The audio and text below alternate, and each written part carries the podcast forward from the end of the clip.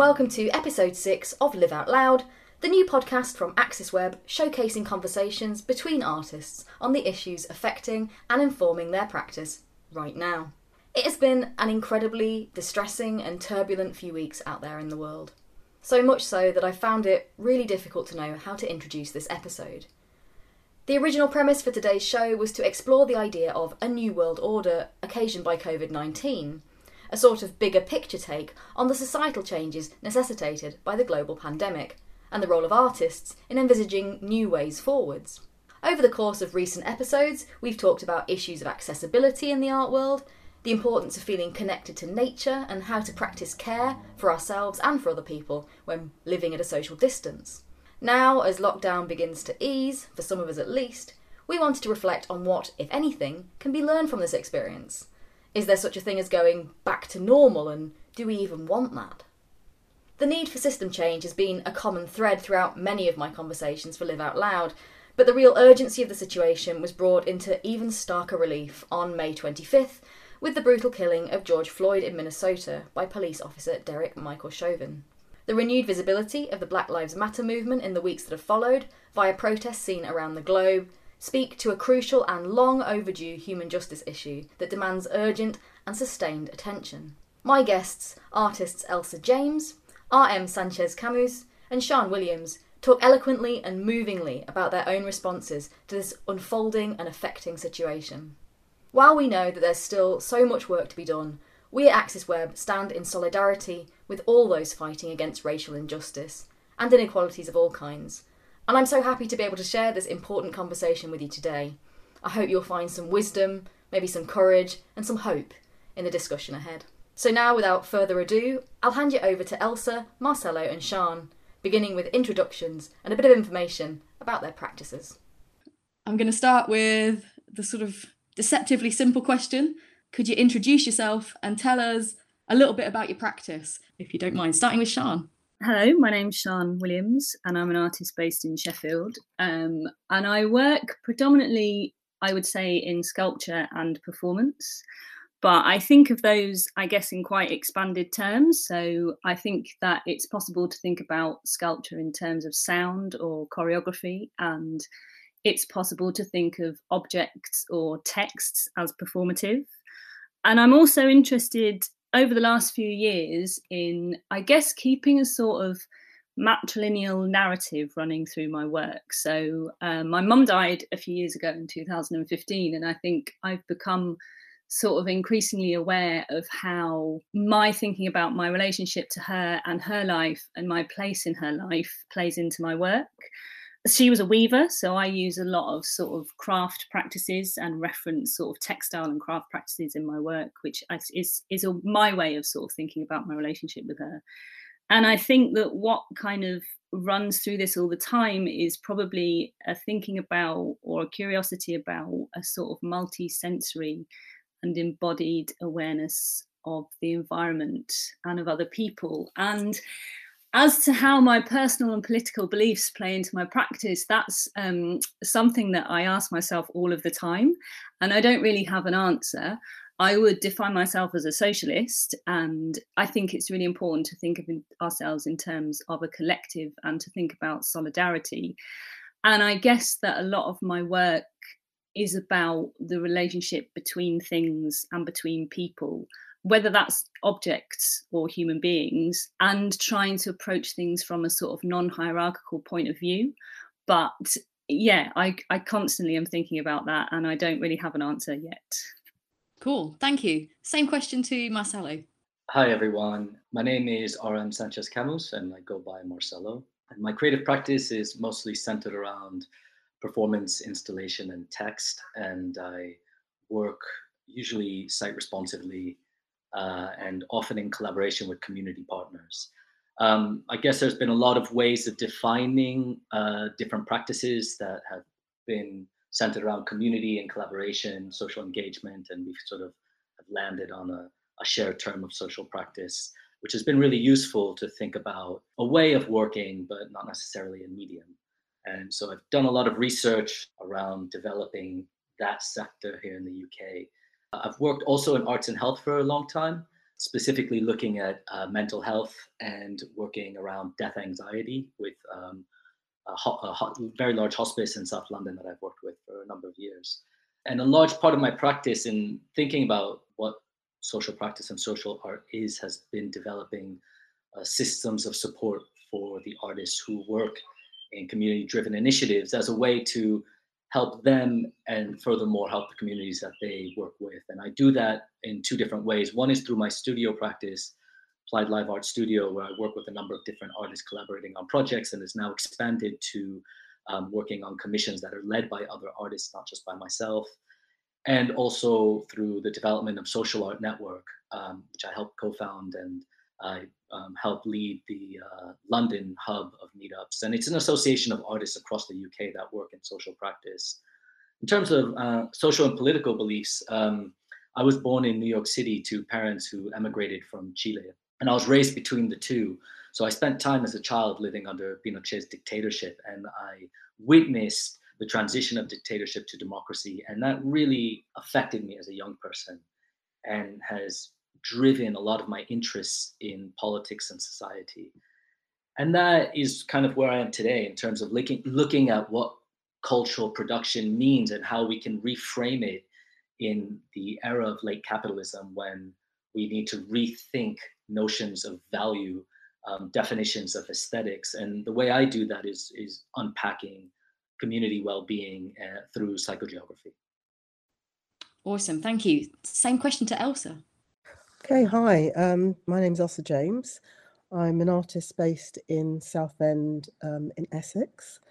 And um, my work, my practice um, kind of overlaps um, discourses of race, uh, gender, diaspora, belonging, um, Black history, the archives. Um, I'm really interested in looking at the historical, temporal, and sort of spatial dimensions of what it means to be Black in Britain, but more recently in Essex, um, Black woman in Essex. Essex is um, England's most misunderstood county and homogeneously white county. So they're kind of current themes in my practice at the moment. I'd say I have a socially engaged practice at the moment. I kind of describe my practice in two strands. So I'd say I have a social engaged practice and a solo practice. So going back, you know, talking about, you know, gender and diaspora and belonging, it's usually manifest through performance to camera uh, and text work as well. I like to use my position as an artist to make sure that communities um, and people that are marginalized have equal access to the arts and can engage in it freely. And politically, social and political beliefs in my work just runs through, it plays through really heavily. So, as I said, you know, race, um, you know, thinking about my position, thinking about people of color's position in society, in life, and calling out kind of racism in my work is, is very strong. But I'm sure we'll come back into that as we t- talk further. Sure, absolutely. Thanks very much. Okay, so first sort of real question, I guess, for this episode about the New World Order would be how has the current pandemic and the social distancing imperative impacted that practice that you do so far? And sort of more broadly, any thoughts on how you feel it's impacting the art world in general? And I'll reverse the order this time. I'll go straight to Elsa, if that's all right. So, um, for me personally, I was just just before the outbreak, I was just about to apply for some funding from the Arts Council called Developing Creative Practice, and I was going to spend um, a, a, period of time just recontextualizing my work, trying out some new strategies. Um, but that included kind of live durational works. I wanted to um, to to test out live works in in sites in Essex, in tanning salons. Actually, I, am really fascinated with. Um, this is going back to to my practice, but I've just there's so many tanning tanning salons and beauty salons like just on every corner in Essex um, and in Southend. And I, I just find it, um, you know, I look at these places, and for me, it's a place where you know women, young, and maybe boys as well, you know, and men go to make their skins, uh, they, to, tan their skin and make themselves brown. And I can't help it, um, thinking about, you know, growing up in 1970s Britain and being ridiculed, and now as well, you know, for having dark skin or or having rubber lips. And these are places where you know women get their you know it's it's fashionable to get your lips injected And so I, you know, so this idea of kind of making work, durational live works in these places, in these sites, and then kind of thinking of some of the, again, 1970s Britain is such a racist place. It still is racist, but in terms of, you know, what was blatantly on TV, mainstream TV. And so there was a comedian called Jim Davidson. Um, he did a stand up sketch of a guy he called Chalky. and Chalky's lips were so big that they got in his way when he spoke. So he'd, well, he'd say Chalky, and he, I can't even do it, but he'd, he'd shake his head so his lips would wobble, so his voice would come out. So anyway, I was thinking about all of these things and to, to make me work. But then the pandemic happened. And so rethinking how I would kind of stage this work and rethinking about those ideas from home is going to kind of um, be very different. I've been very, very busy and I've been waiting for a new camera lens to, to arrive as well. So I haven't had the time to kind of think about change those ideas because of the pandemic now that I can't sit outside or go inside of a tanning salon. But I think, you know, more broadly, the art world, I think, you know, everybody's been kind of forced to to kind of move online. And, uh, you know, so the social distancing. I think the art world, you know, the, the, you know, our work as artists and practitioners, creative practitioners, uh, kind of involves people and humans. And so being forced to kind of, you know, navigate from behind a screen like what I'm doing now, I, I find it so strange. But I do think that, you know, there are more conversations online and it just, and there is a kind of sense of more solidarity especially um, in particular just when the arts council um, so that that that bit of funding as you know developing creative practice went into an emergency pot. So I was no longer, I can't even apply for that, even if we kind of come out of, of, of lockdown, um, because that that money's now gone into a central kind of emergency funding pot, COVID response pot of money. Artists, practitioners, and, and so on could apply for a bit of money up to two and a half thousand pounds, whereas the developing creative practice, you could you'd have a grant of up to ten thousand pounds. So there's a big difference in what you can do with two, two, two and a half grand to 10, 10 grand. Obviously, there wasn't enough money to go to all artists that applied, and the Arts Council kept on saying, "There's not, you know, not everyone's going to be able to get this this bit of funding, this two and a half grand."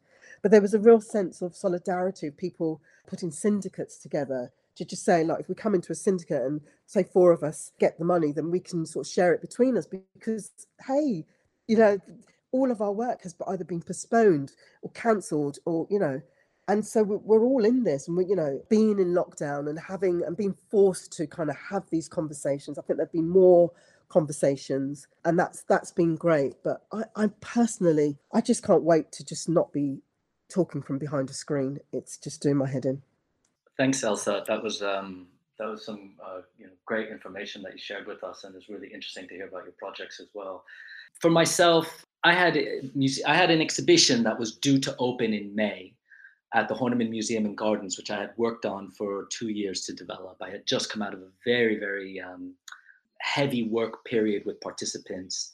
It's called Scrolled Life Stories from Birth Till Death, retelling these life stories through um, symbols, working with some quite vulnerable groups of people for charity partner organizations. A very intense piece, and it was coming to you know towards its development and that's been put on hold and although that was quite difficult i think that in may may 21st i had the the the what would have been the private view date and you know i definitely felt that kind of emotional response to what it is to put work on hold but i also understand that i the, the mere fact that i was working towards a museum exhibition as a social practice artist and that it, has a date of potentially opening the 5th of December puts me in an absolutely privileged position that a lot of people are not in. And with that awareness, I really shifted my energies because I was working really quite full on up until um, the pandemic and the lockdown happened. And I really reshifted my energies into thinking about how I can uh, create response work. One of the first things I did was uh, working with that hospice partner in South London is developed like a magazine that was a DIY art at home magazine. It's part of a program I run called the Creative Neighborhoods Project.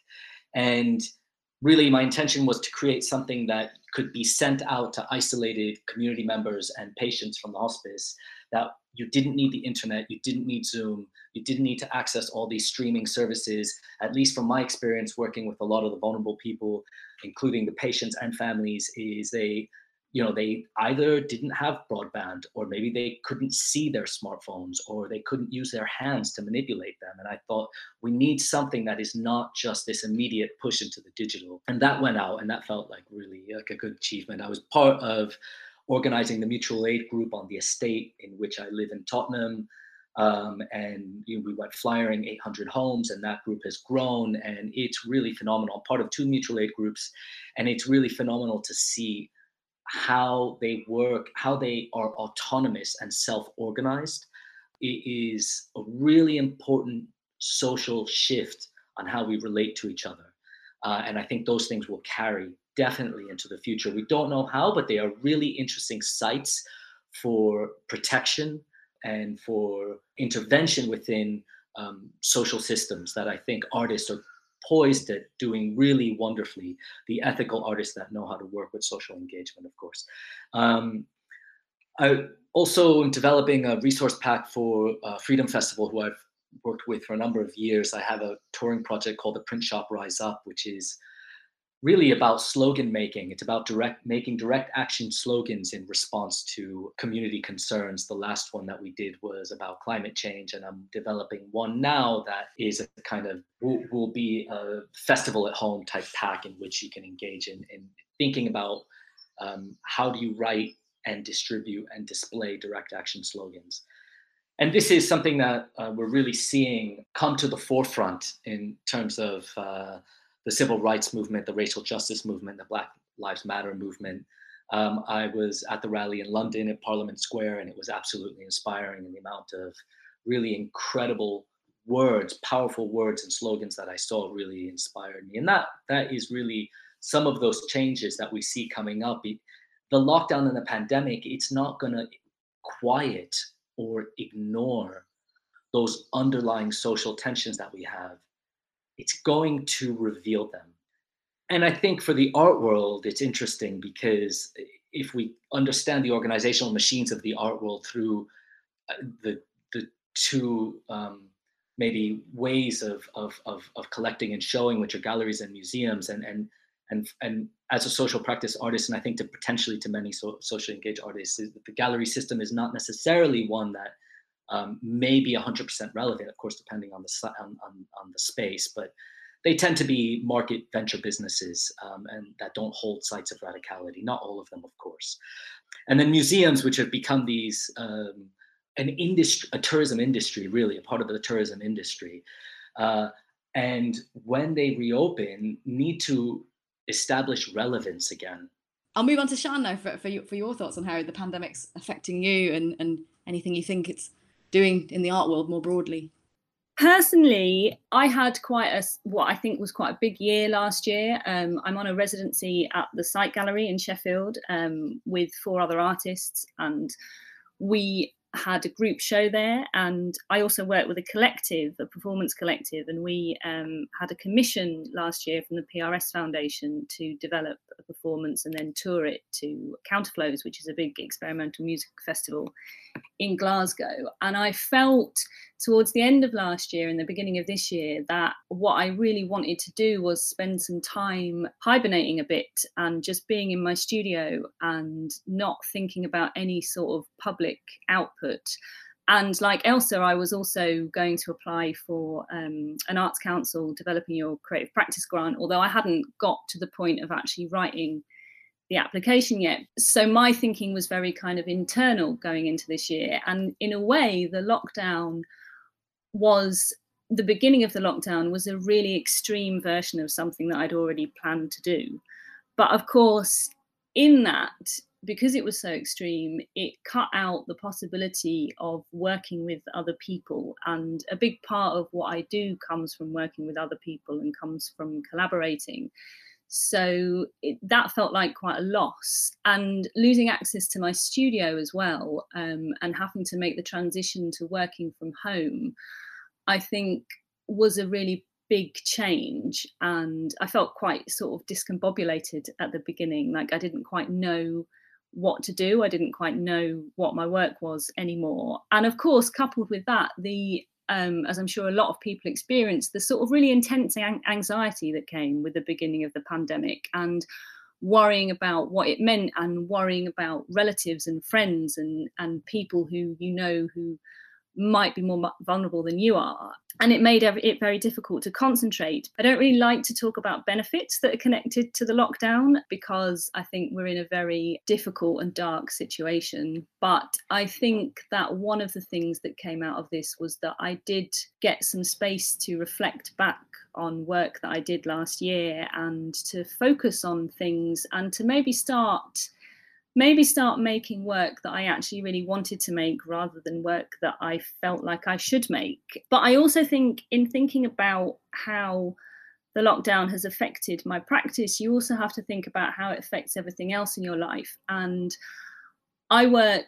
Uh, I have two jobs. I work at the university in teaching support, and I used to work um, in a bar in the theatre. And whilst my university job has carried on, and I do that from home now, the future of higher education is, of course, very insecure at the moment, and I don't feel I don't feel particularly safe in my job. Um, and my job from the theatre, of course, I've been furloughed, and the future of the theatre industry, I have absolutely no idea how they are going to survive with social distancing. I don't I like sometimes I try and imagine how the theatre might be able to run performances again and I I can't I can't even begin to think about it. So I think that any feeling that I have towards my practice is massively influenced by the insecurity that I feel in my life at the moment. And I'm sure that's the same for an awful lot of people. And in terms of how it's impacting the art world, I think at the beginning, I can only speak for what I see, of course, but I think at the beginning, I felt like there was a kind of rush from institutions and organizations to constantly be seen and to still be seen to be doing things. Um, and that I found that quite overwhelming.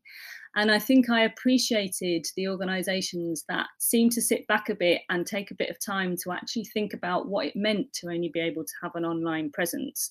And that just sort of sharing all of your archive perhaps wasn't the best way to go about it. And I think another thing else that you said about um, the sort of sol- solidarity that was beginning to be shown between artists and artists realizing that we really had to help each other. I think if any of this can contribute towards dismantling the competitiveness of the art world and to dismantling the idea that we are always in competition with each other to get opportunities and can lead to more solidarity and a sort of greater sharing of things, then that makes me feel quite hopeful overall. Does anyone have anything they want immediately to respond to any of the last things in the question? No, well, a couple of things to um, to Marcelo. Um, climate, the climate emergency. We are, um, you know, that's the, the other big issue. Um, and I just also just before uh, lockdown, I was doing a project with Magic Me, um, so I started a, an R and D phase of the project. So it was a cross generational project working with um, year nine girls and older women in in the the borough of Tower Hamlet, and just approaching responses to the climate emergency uh, through the voices of women and girls. But we obviously, um, you know, the pandemic happened.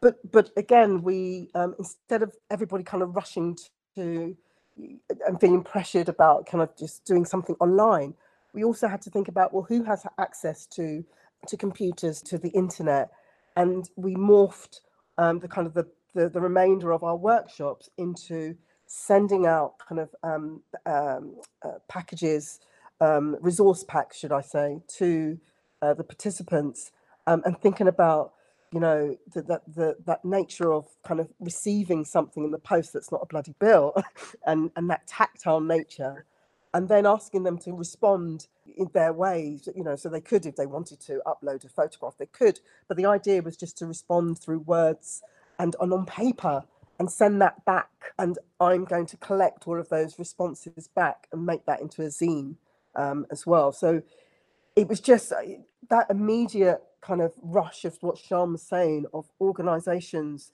thinking they needed to, to, to just be seen as being online. And you know, I, I didn't. I, you know, I don't want to see all of the archives. I, I haven't got time to see them all. Who, you know, with the, the rush of stuff that was just bombarded at us. I mean, it was just, you know, you, you didn't have time to do it anyway. So, yeah, I just wanted to kind of add that as well. Yeah, that's great. Thanks, Elsa. And I totally agree with you on that. Those are really great examples of practice as well. I was also thinking about something that really, that both of you said that really links. One was how we use our position as artists to bring about inclusion um, and actually to even have the audacity to say, I am an artist is really a massive space of privilege. Um, and recognizing that is really important. That is that is absolutely a space of privilege, and with that privilege comes massive responsibility as well. And one of the things that we can do around that is exactly what uh, Sian said before about dismantling competitiveness, and and and how we are able to produce higher levels of solidarity and more radical ways of sharing. And that is happening. And I think those are the kind of things that can continue to happen. I think we're sort of starting to move to answer your next question. Sorry, Lucy. Yeah, I mean, very much that that leads us to the next question. I wonder if we just want to, you know, plow straight on in, into that. So you know, the, the, the next question I had was to talk about any sort of positive changes that that people are seeing as a result of the pandemic. You know, acknowledging, of course, that that there are an enormous number of, of, of challenges and, and difficulties and, and, tragedies at the same time. So, any sort of interesting conversations that, that are coming up for you or projects that you're seeing kind of taking place? Yeah, I mean, that's probably enough. But I think my, my last question on that was Is there anything that we can learn from this virus? Is there anything we can learn from this period of, of social distancing? So, yeah, Marcelo. Yeah, it's interesting. I think that there's um, there is often uh, hesitation for people to talk about the positive aspects of lockdown and the pandemic because it is a really trying time. Um, there is a lot of trauma around it. Of course, there's a lot of uh, loss and grief and bereavement and death as well. But there is a lot of positive aspects that are happening as well. And I do think it's important to unpack what those positive aspects can be because I definitely note them and I'm aware of them. I live them in my own life and I kind of see them around me.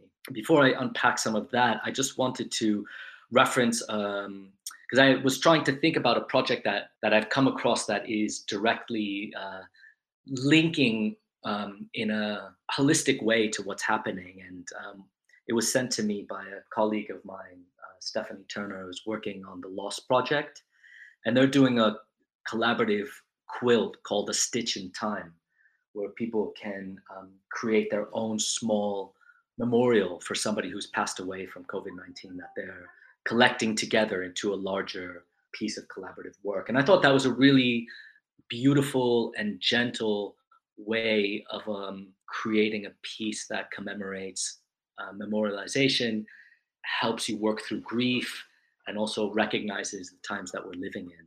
I did talk a bit about the um, benefit of the mutual aid groups. Those groups won't go away. That will absolutely continue. We now suddenly know our neighbors. If you're not part of a mutual aid group, join one. If there isn't one in your area, make one happen. It's very simple. You make a flyer, you put it under everyone's door, and you start a WhatsApp group. You don't even need to manage it, they become self managing. That is an incredible move towards a type of social autonomy where we can be helpers for each other in very small ways. And I'm seeing it really happen in the groups that I'm with all the time. And that is absolutely incredible. I do think that staying at home, you know, there's this kind of joke that everybody's clearing out their attics. And in some sense, that is happening, assuming you live in a place with an attic. But this is also a metaphor. We are spending more time in our lived spaces. We are potentially clearing out cupboards. We are potentially getting rid of old clothes. I see loads of books that have been put out when I walk down the street. You know, this is not just a physical act, it also becomes what I think is a metaphor for clearing out not just the cobwebs in your house, but also in your own mind and in your own soul. This is a huge period of introspection.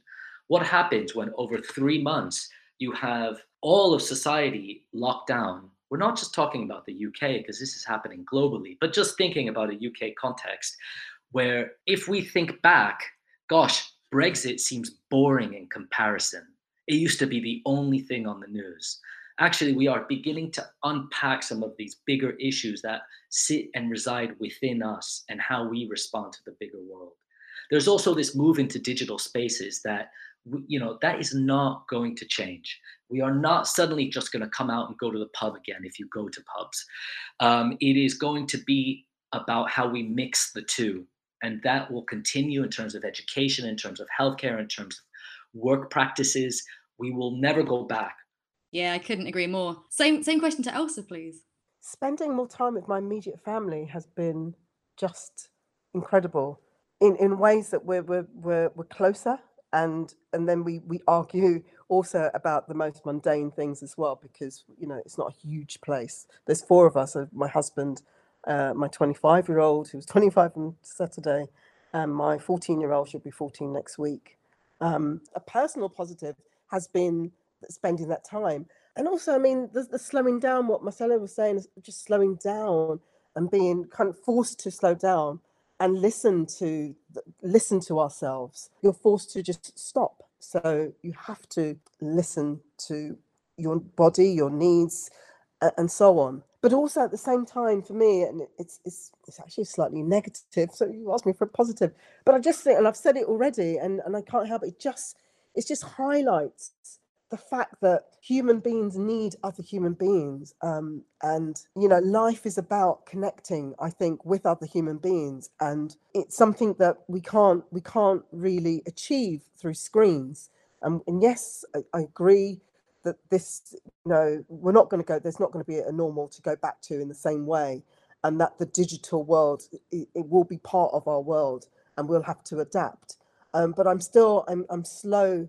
with this. I, I just, I, I'm yearning just meeting friends and, and being in touch with human beings that I know apart from shopkeepers and so on, or your immediate neighbors um, and things like that. So, the, the you know the, the major positive you know I think for the world is that you know I'm sorry I keep thinking of negatives, but yeah the positive is that that we I would say go back to the fact that we we've been forced to kind of clean our cobwebs and our attics and and and just and and be a bit selfish. Have that time to be selfish in in a positive sense. So you know, self care.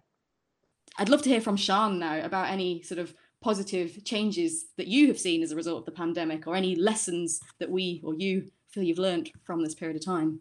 Um, well, I'd just like to say, Elsa, I absolutely agree with you about um, the need for human contact and for connection. And I don't find that these kind of digital ways of communicating that we have are any substitute for that. And I, I actually, I live on my own. So the last time I was in the same room as someone, if you don't count supermarkets, which are a whole stressful experience in themselves, um, the last time I was in the same room with someone was my last day at work, which was the 16th of March. And the last time I hugged anyone was the 11th. And um, like that's pretty intense. And I found that in some ways, talking to people on Zoom or on Google Hangouts or whatever, it, it kind of makes me feel worse because it's such a sort of shadow of what life used to be. Um, it's such a sh- not what life used to be actually, but it's such a, it's such a shadow of what really being with your friends is like, you know, and looking at someone and realizing that they have a body mass and a weight and a texture and a smell. Like, yeah, it's it's really really difficult. And um, as I say, I do find it difficult to use the word positive in relation to the lockdown because it's you have to remember that the reason that we're here is not is not a positive reason. But I think that there are areas in which I have found some um, tentative hope. And I think that the coming together of communities, which I think we've seen most obviously in the response to the Black Lives Matter protests, and the amount of people who I think have that will be their first protest. That will be the first time they've ever gone out on the streets. And the fact that they have felt that it's important to do that, or if they can't go to a protest, that it's important to do something else to show their solidarity. I think that makes me feel very hopeful. And the community groups, as you say, Marcelo, the that that that's another form of solidarity that gives me some sort of tentative hope. And the amount of people who have now joined trade unions. I mean, I'm a massive trade unionist who will push joining a trade union at any opportunity. So I think people should always be doing that. Um, but the fact that people have gives me a kind of tentative hope as well. But I think at the moment, as I say, it is only a tentative hope because I think we're in we're in a very strange situation and it's there's a lot of kind of like changes and rushes of emotion and what I think the important thing to do is to all of these little seeds of solidarity that are growing up in places, they have to be um, nurtured and they have to be maintained. And one of the things that I think about all of the time is uh, probably because I live on my own is how do you keep solidarity and empathy and connection with people if we are moving towards a world where we are all more physically separated from each other? Yeah, I have to agree with that too. I mean, how does people how do people feel about the the kind of current easing of the lockdown? Any thoughts on that? I'll start with Marcelo. One of the things that I notice with almost like um, it's it almost feels like at a governmental level there is this real desire, need, and push to get back to normal. But my sense is that that easing of the lockdown, getting back to normal, has more to do with the economy and less to do with the emotional care that people might need, like physical contact with a loved one, um, being able to see your parents. And we know that you can ease lockdown, everyone can come back again, fill into the buses and the tube with their masks on, and there will be another spike. I mean, this is how every pandemic ha- has happened if you look in history. There's been a double spike um, in cases. And in its way, I suppose it's just allowing that to unfold. But what's more important in that reality is how do we create sites of care? Where are they? What are they? Where are the situations where we can unpack the trauma?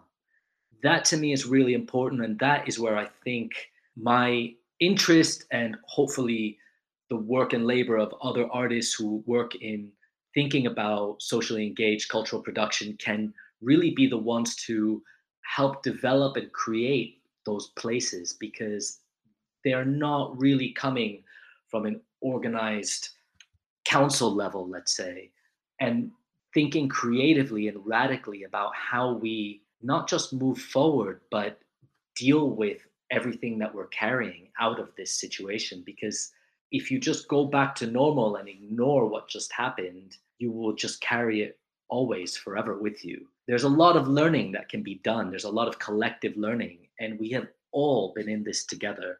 And there can be some really provocative, powerful, and beautiful sites of care that are made in response to that that feels like a big responsibility, but I do think it's really possible. I think it's something I'm really interested in.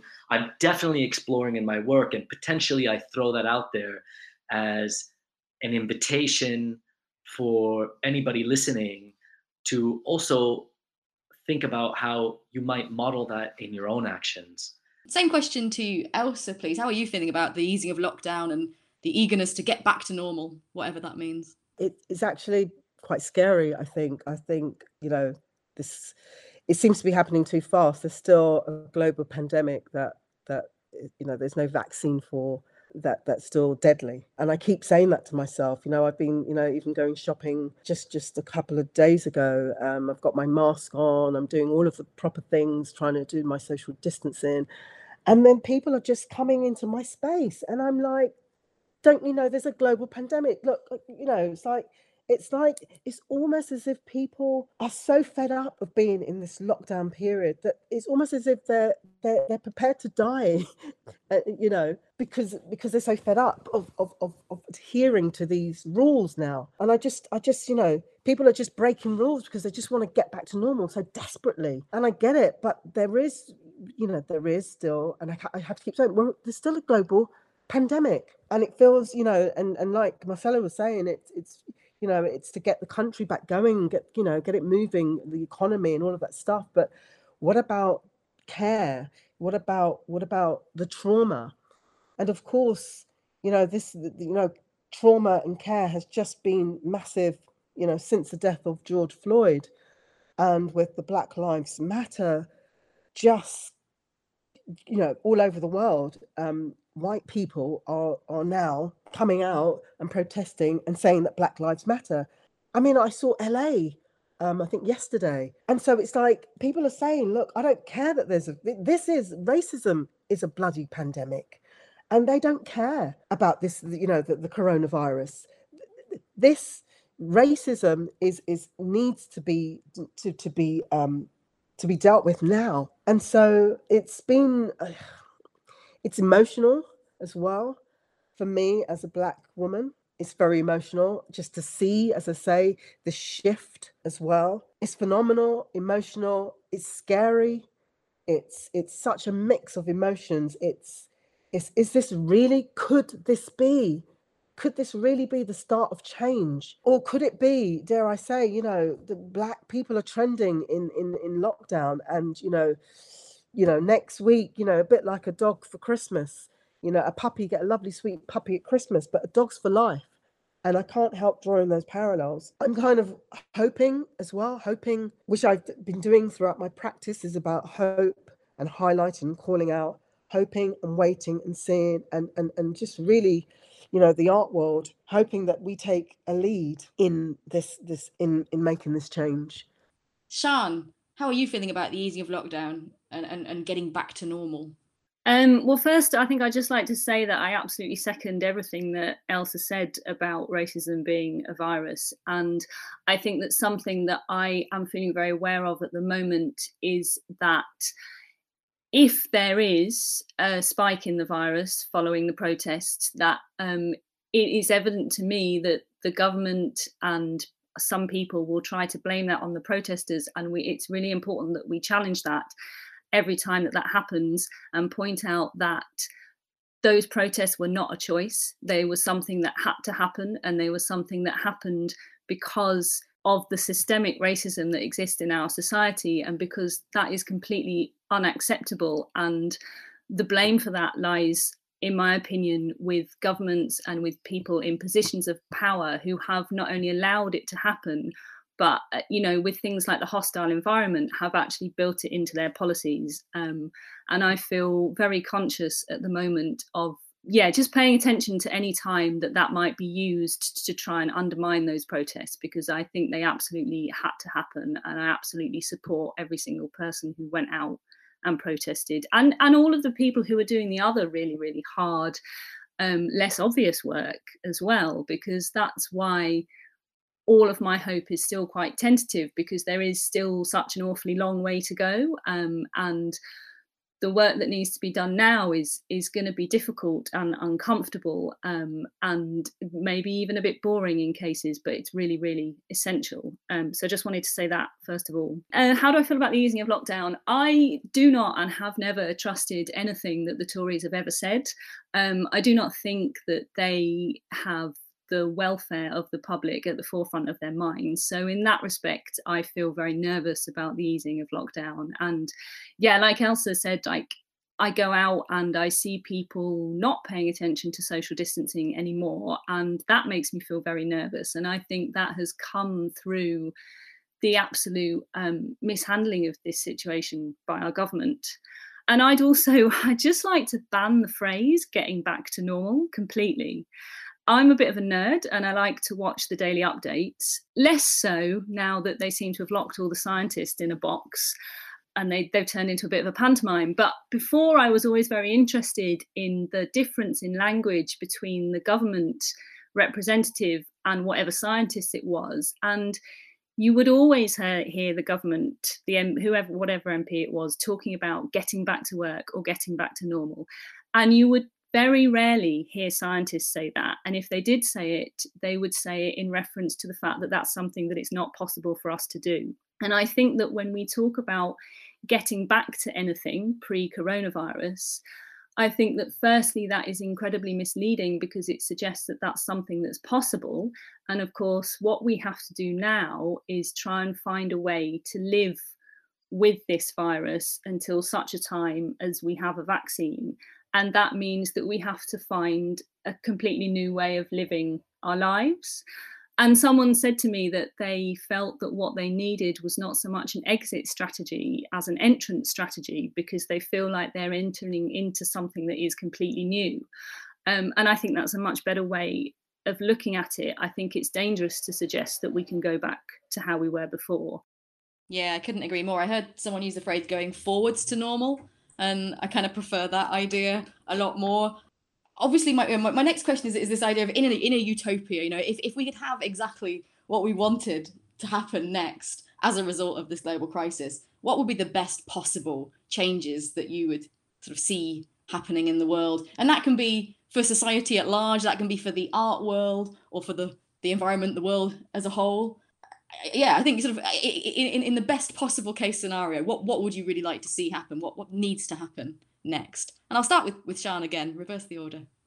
As I say, I've spent a lot of time recently thinking about how we might maintain connection and intimacy and um, affinity with people and how that develops into solidarity in a world where we're more um, physically isolated from each other. And um, Marcelo, I agree that a lot of the government policy in easing the lockdown is very much focused on the economy and it's not on the welfare of people. And I think that that to acknowledge that we all need human contact and that actually human contact is what helps us understand each other and what helps us understand each other's circumstances that should be part of a of a global conversation i think in how we recover from the coronavirus and everything that's going on with it there has to be a sort of conversation about how we embed a sense of solidarity into everything that we do. And I think we've seen these huge surges in solidarity with through the support for the Black Lives Matter movement and through um, community organising. But I think the next step is how do we actually make that really ingrained into our lives all of the time?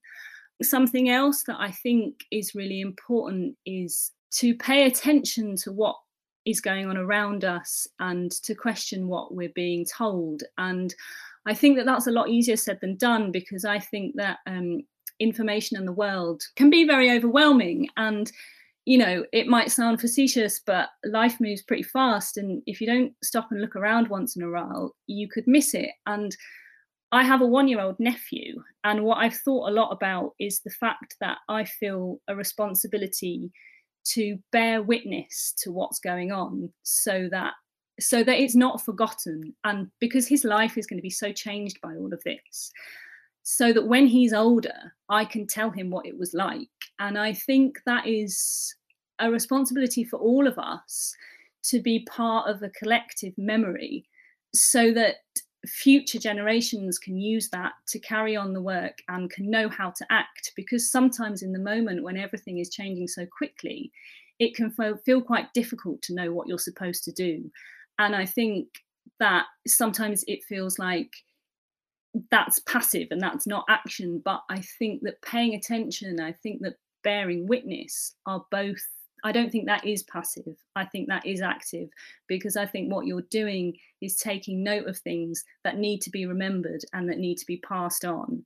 I, I, I agree completely. Um, same question to Marcelo: utopia or non-utopia?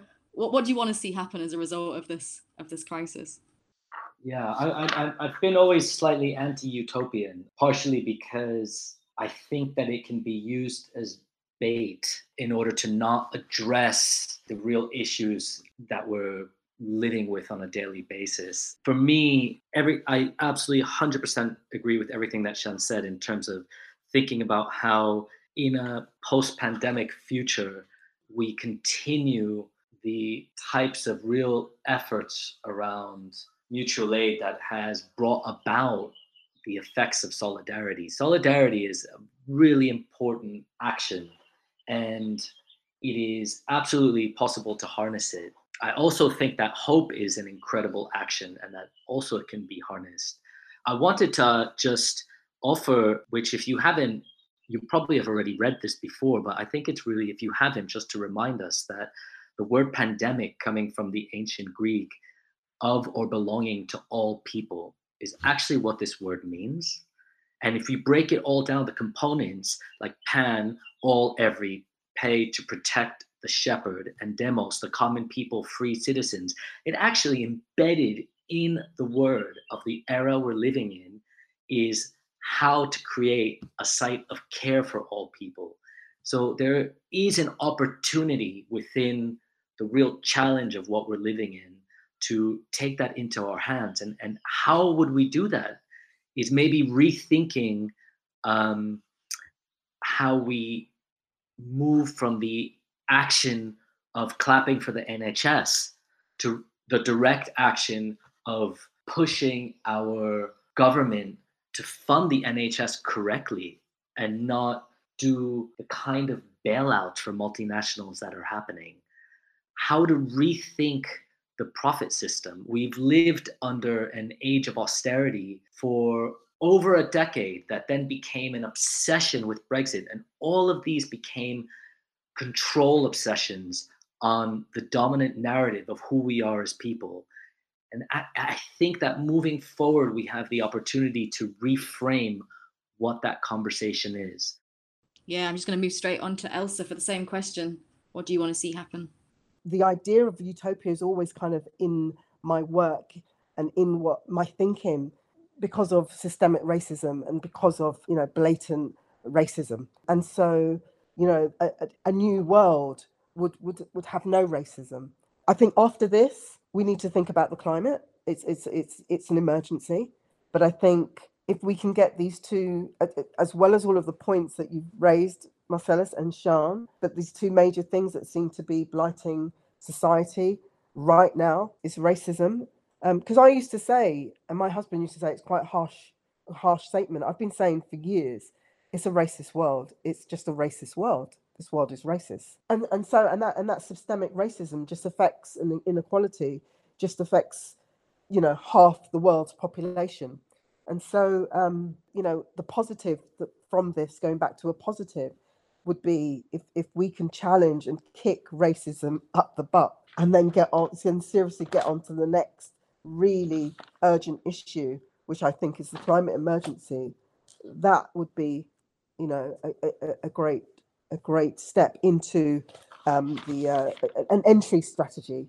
I like that idea of not an exit strategy into a new entry strategy with these two topics. Yeah, I mean, and that leads us into you know my my penultimate question, which was you know we it's you know it's really important that we've we've already referenced this you know throughout this conversation, but I wanted to give more of a forum to talk about it you know more specifically. That obviously you know the pandemic isn't the only thing that's happening right now.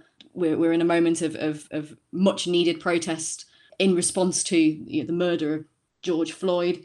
We have you know so many battles to fight in addition to to the one that we have right now against covid-19 so you know what can we do as artists and institutions to ensure that we're actively opposing racism and, and inequality in all its forms just want to give a, a moment for everybody to to talk about about that specifically. Start with with Elsa straight away. Yeah, I mean, I I, I was um, thinking about this yesterday morning. I was on uh, BBC um, Essex Radio, and I think with the art world, I think you know, and, and, well, all corporations, all companies, all charities, arts organisations, boards, trustees need to sit down in the wake of George Floyd and the Black Lives Matters uh, movement across the world. Need to really sit down and and and talk about how they can address and unpack and kind of move forward with making sure that their work, the workforce, addresses inequalities and racism and so on. I mean, I, I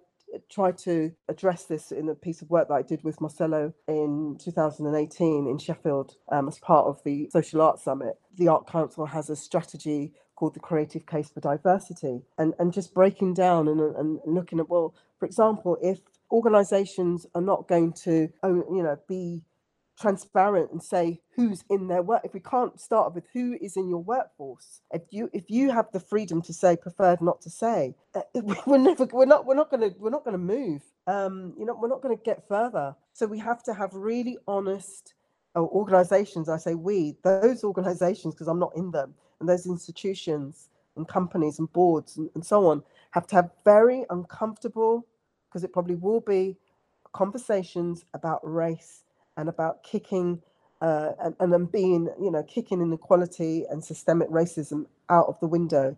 And get, you know, one of the ways of doing that is get people of color um, on on on the boards in those organizations and and actually just just taking advice from from people that are out, you know, small organizations and grassroots organizations listening to the conversations that's happening in social media. It just, yeah, they sitting down and actually just having those conversations.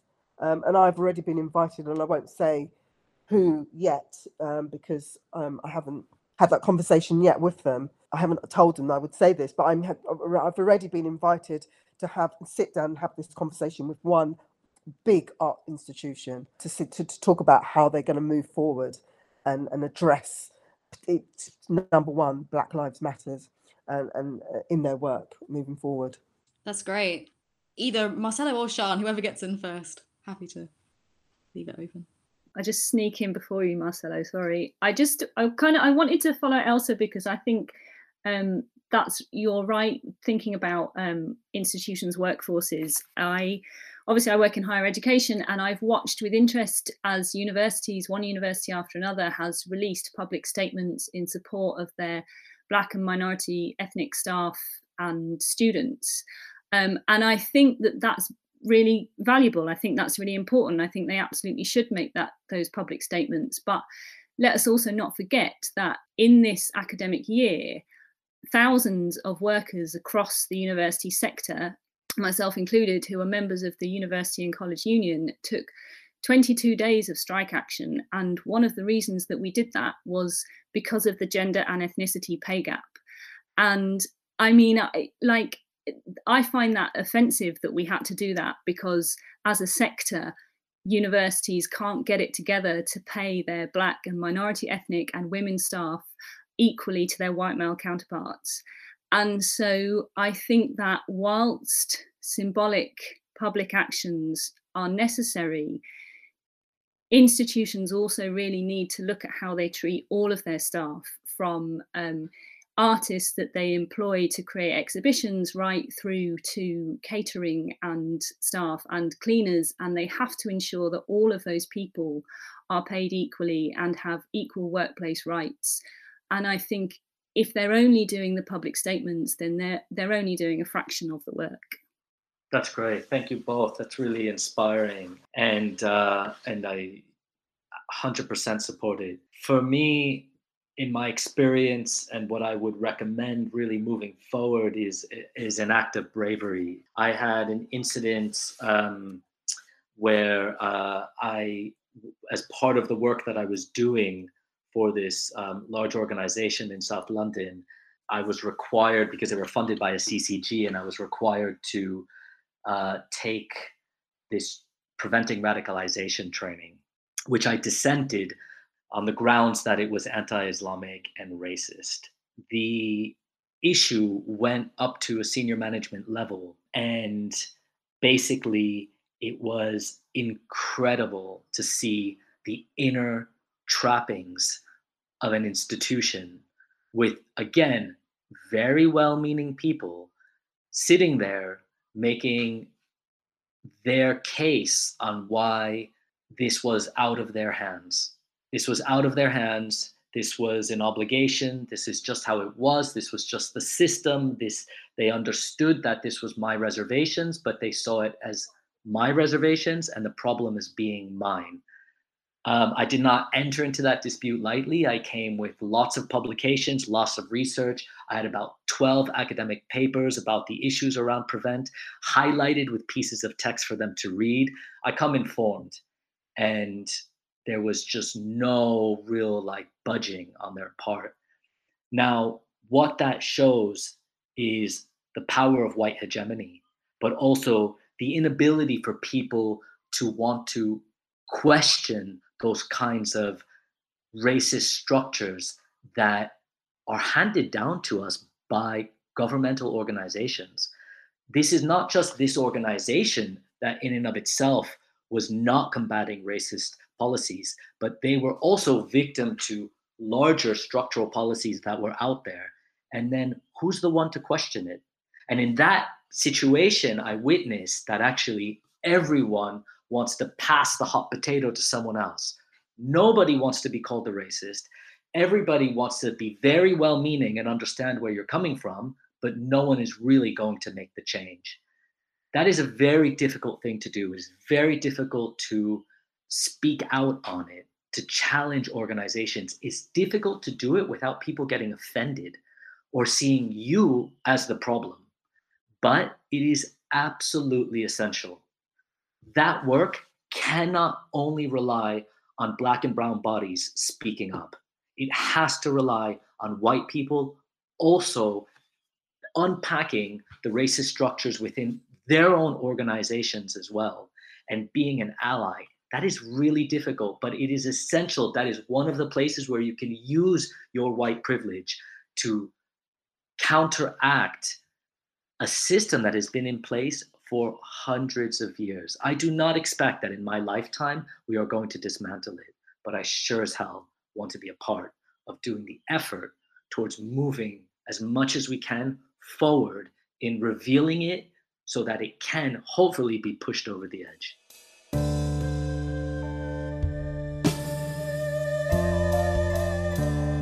A huge thanks to Elsa, Marcelo, and Sean for their contributions today in this important and wide ranging discussion on the New World Order. You can find out more about each artist's practice on the Live Out Loud page on our website, www.axisweb.org.